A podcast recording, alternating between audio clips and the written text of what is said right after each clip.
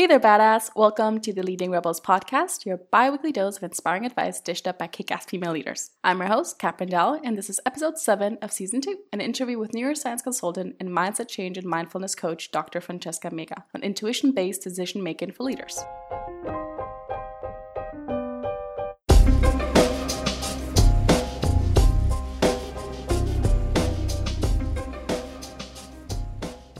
Dr. Francesca Mega fuses contemporary neuroscience and philosophy of mind with extensive knowledge of modern mindfulness practices. Her methods are those rooted in neuroscience and psychological research, as well as years of training and exploration of embodiment and mindset development methods. Through the embodied intuition process, she enables people to make smarter, faster decisions, find creative solutions, and become mindful leaders of themselves and others. The trainings are designed to harness the intelligence of the mind-body connection to be strategically able to access one's intuition, as well as developing a sense of ease and creative potential. I'm sure your interest has been sparked, as was mine when I first chatted with her, so let's dive into the interview. Well, hello, Dr. Francesca Mega. I just learned that's like a megabyte, which is a good trick. I'm always horrible with names, but I got this one down now. Welcome to the podcast. I'm super happy to have you here because we're going to talk about something that's super interesting, which is intuition. But we'll get to that a little bit later. I wanted to ask you first to introduce yourself, tell the listeners a little bit about who you are, what you did, and how you ended up where you are now. Hey, thank you for having me. Well, I think like most people, I don't have a very straight line path to where I am today. Sort of technically, on the technical side, my background is in biology. I have a master's in biology and a PhD in neuroscience. And during my graduate work, I already started researching intuition. So intuitive decision-making, intuitive judgments, especially in the realm of social intuition and people perception. Yeah, so this is kind of my passion topic and has become the thing that I focus on most now. So I'm not doing research anymore, but I'm rather doing consulting, and I'm giving trainings and workshops around this topic of intuition, and more broadly speaking, training both individuals as well as organizations in how to use their intuition in decision-making, kind of in the context of agile project management, because what I learned in the context of decisions under risk and uncertainty is essentially what in the business world is now called sort of this, or is used, I guess, in agile business context. So a volatile and uncertain, a complex context in a fast-moving world. Yeah, so that's basically my background. Nice. It's super interesting, definitely, for sure. I'm always impressed with people who actually have PhDs. I know it's a very long process, so I'm like, and I think one of the questions is, what have people come to you with the most? What have been kind of the questions, maybe especially people in managerial or leadership positions that have come and been like, okay, hey, this is what I struggle with? Yeah. Well, I should say that I started, basically, I found it kind of something in between of an agency and an academy that I call embodied intuition. So the work that I do through this, and it's kind of marrying together the neuroscientific foundation that I have with an extended contemplative path. So a path that includes mindfulness and yoga since I was a teenager. And this mind-body connection, which I kind of bring across in my trainings, is actually kind of the thing that people request the most. Because the question I get asked often is, or rather how people approach me is that they say that they feel like they've lost the connection to themselves. And their days are super fast. They're swamped with work. They're swamped with stimuli, with information. They're always distracted. So yeah, it's really hard for them to focus. And from that situation, it's really tough to make decisions. And especially in a leadership position, no matter what level that is on, if I feel like, I'm not in touch with myself anymore, if I can't even hear my own thoughts because I have so many extraneous things that are raining down on me, then I can't really make a good decision. And if my decision has something to do with losing or gaining a lot of money, for example, that's not a very, helpful way to go about doing your work. As well as, this loss of connection to yourself also having an effect on your health and on your well-being. So often it's like the question or the I guess issue and challenge that people come to me with are twofold. On the one hand, it's on a work related side, not being able to make decisions, And on a very personal side, feeling like the overwhelming and the complexity in their work life is having really big effects on their mental and on their physical health. And so we try to tackle both of those in synchronicity. I find it interesting how already in language you see that reflected. A lot of women female leaders that I've interviewed in the past, many of them have said like intuition is a big thing, and one of the favorite ways of saying that is trust your gut. And that's such an interesting way, because we don't just say it's a mind thing, it's like a physical thing. It's like feel it in your body and, you know, just what you think. And that's an interesting point. How do you see that reflected? Because I think that's what he said, there's a body-mind connection there. How do you think we sometimes were too much on the one side to the other, and how do we kind of combine those two?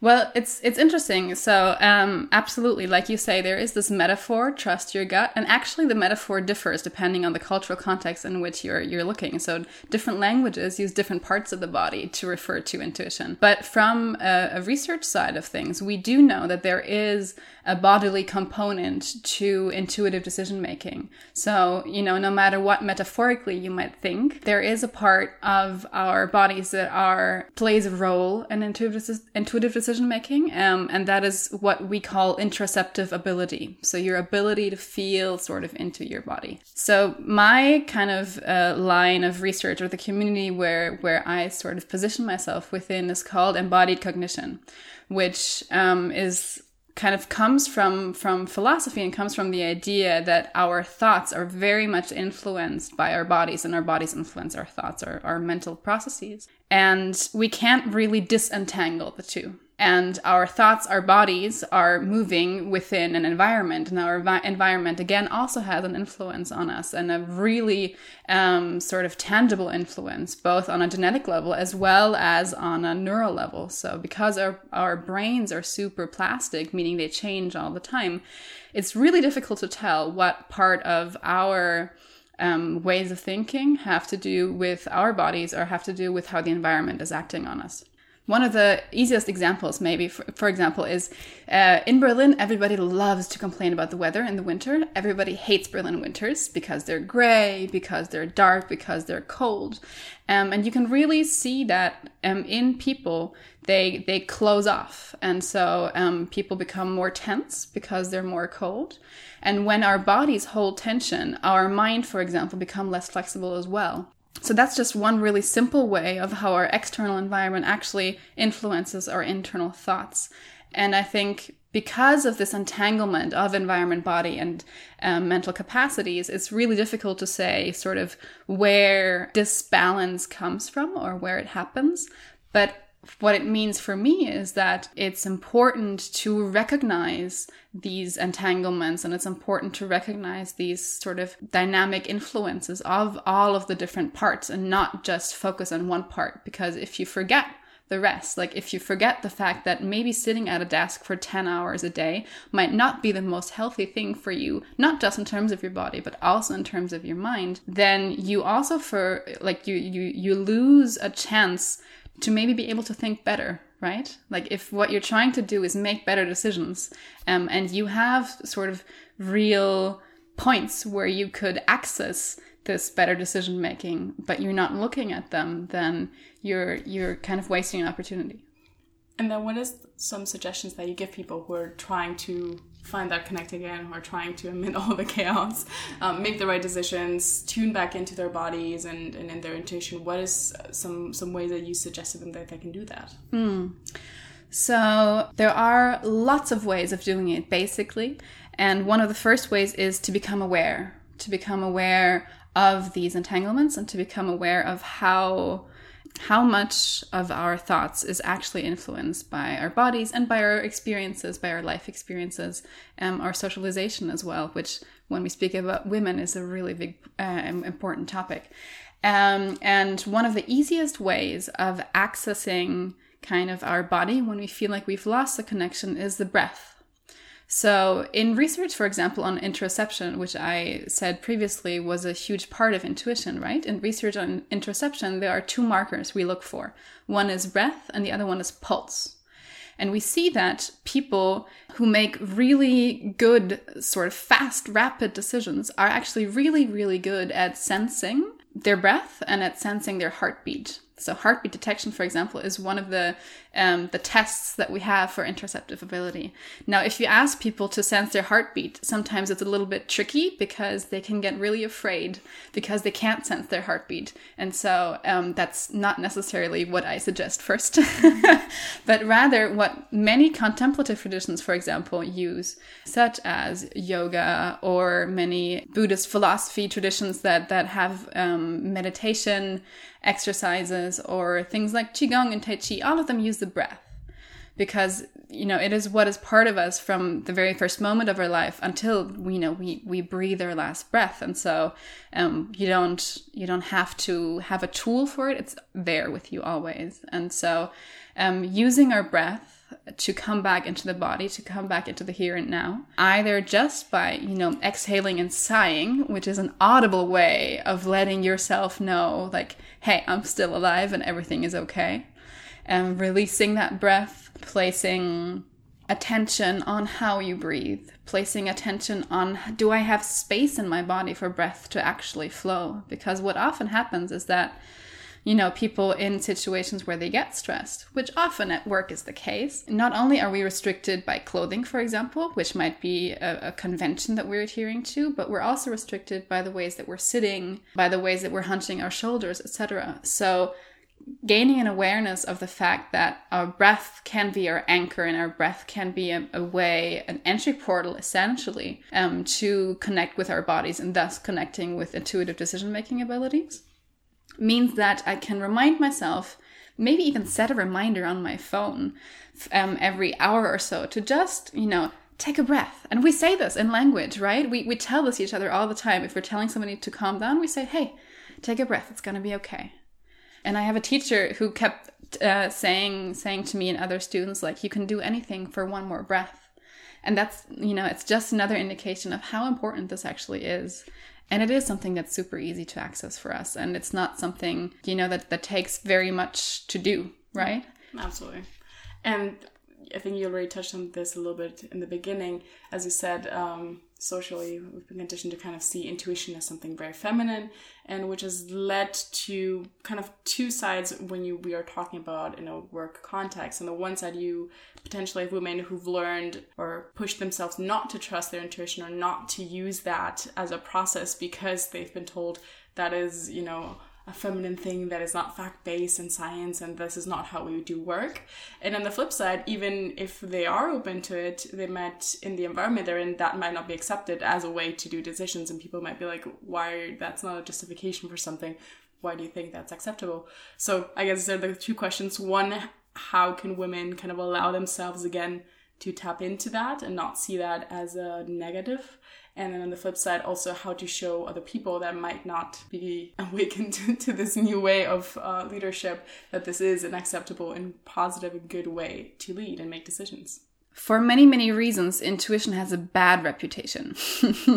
And it has been sort of relegated to this realm of the feminine. And because the feminine is discounted quite often, intuition is discounted as well, and vice versa. So there are many components to this, I think. For one, in all of my research, in all of the research that I'm aware of on intuition, nobody has actually ever found a gender difference. So it's not that intuition is inherently feminine.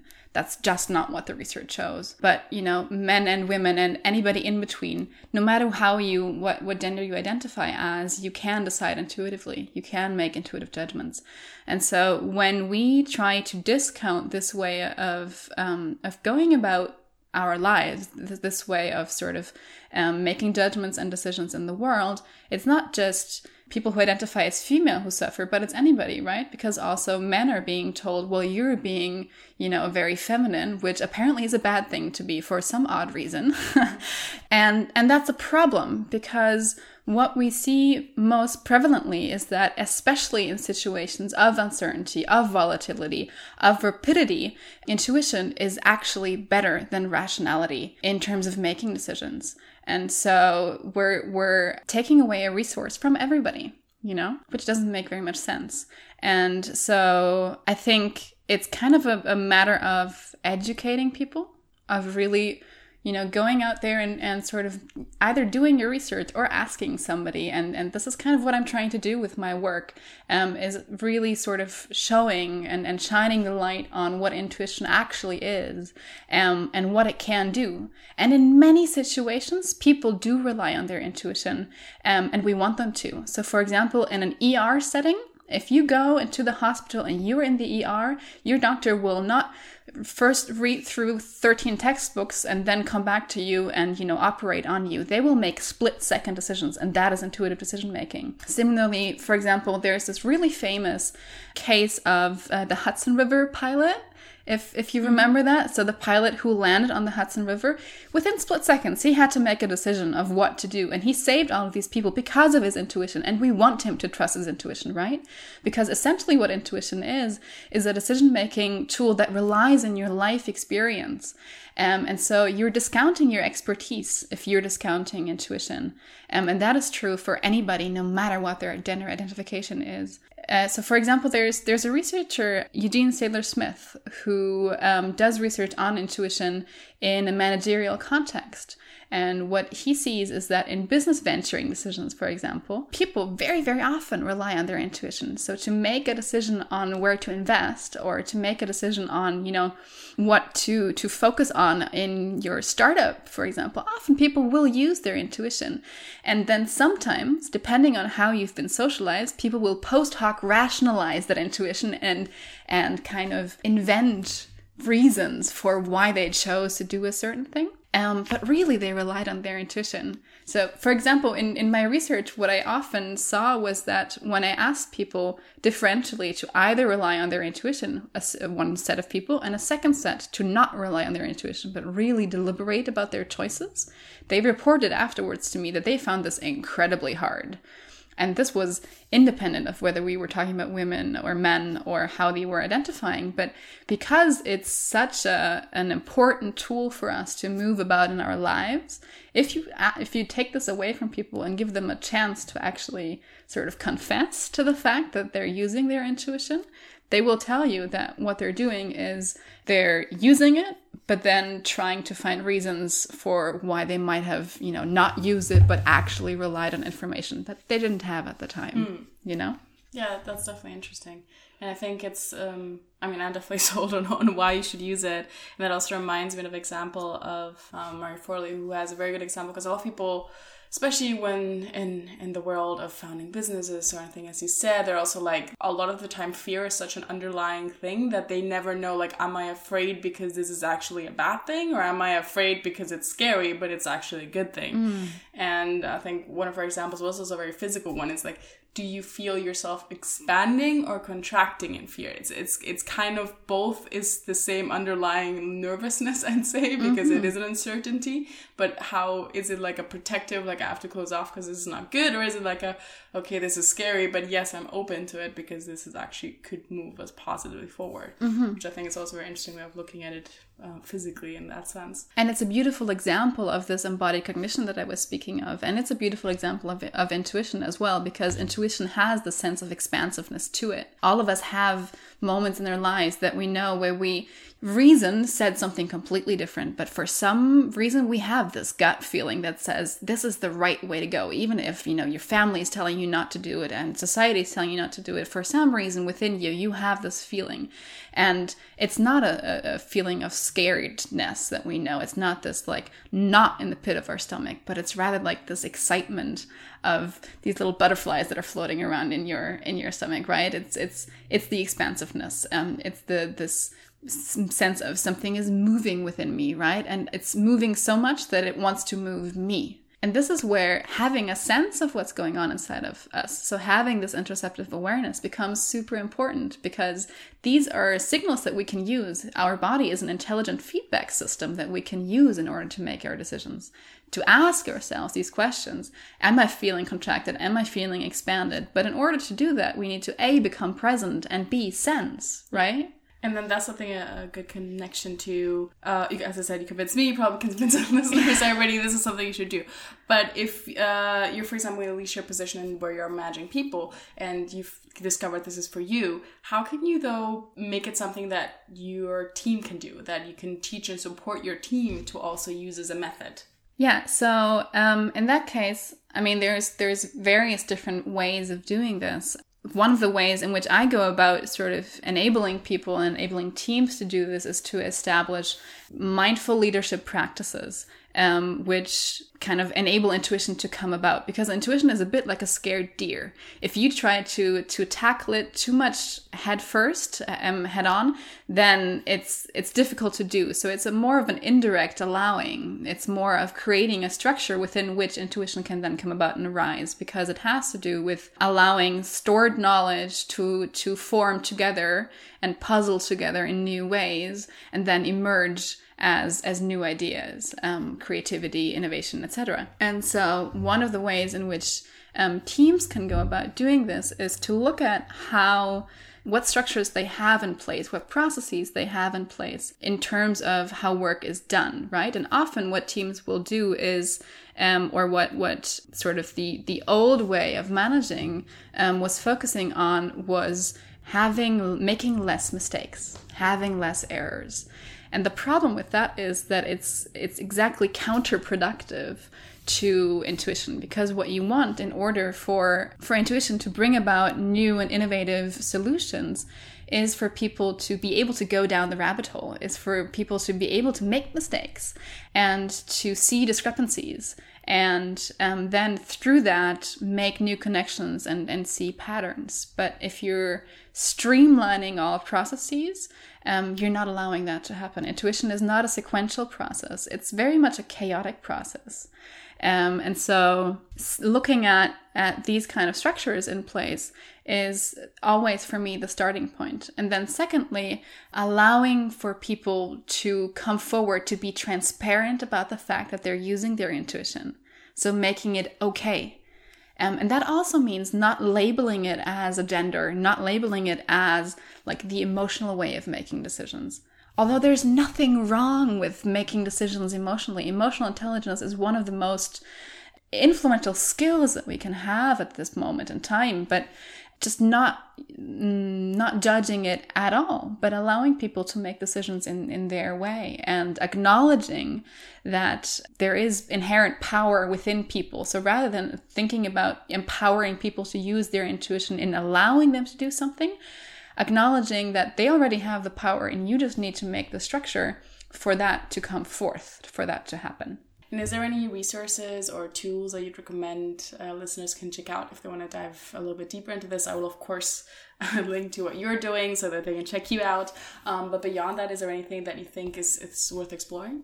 Yeah, I mean, obviously there's tons of information out there, and I'm happy to put together a list even. But one of the things that, or one of the books I think that I would really recommend if somebody wants to dive more deeply into intuition is called The Intuitive Mind by Eugene Sadler-Smith, or Inside Intuition by the same person, a professor from the UK. As well as, because intuition or intuitive decision-making is really aided by mindfulness practices, I would look into books on mindfulness.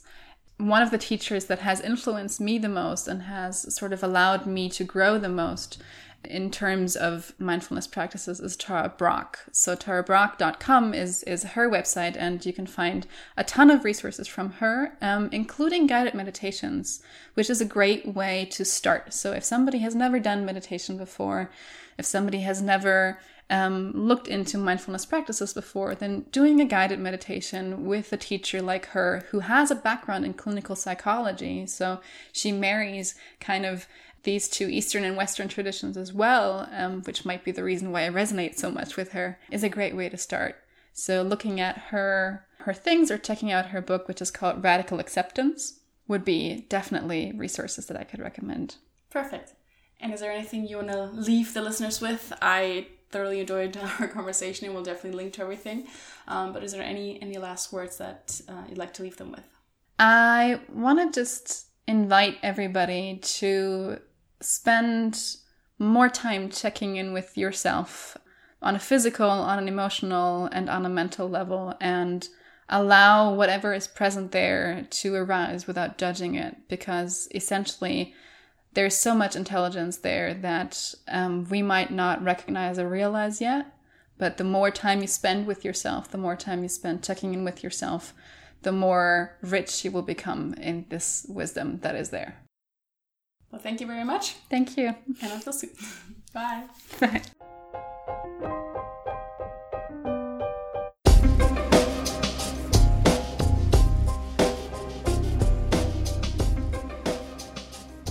That's it for today. Thanks for tuning in. Check out the description for more on today's guest and a link to everything that was mentioned. And now I'd love to hear from you. What key takeaway from today's episode especially resonated with you? Head on over to leadingrebels.com and leave a comment on the blog. I look forward to continuing today's conversation with you there.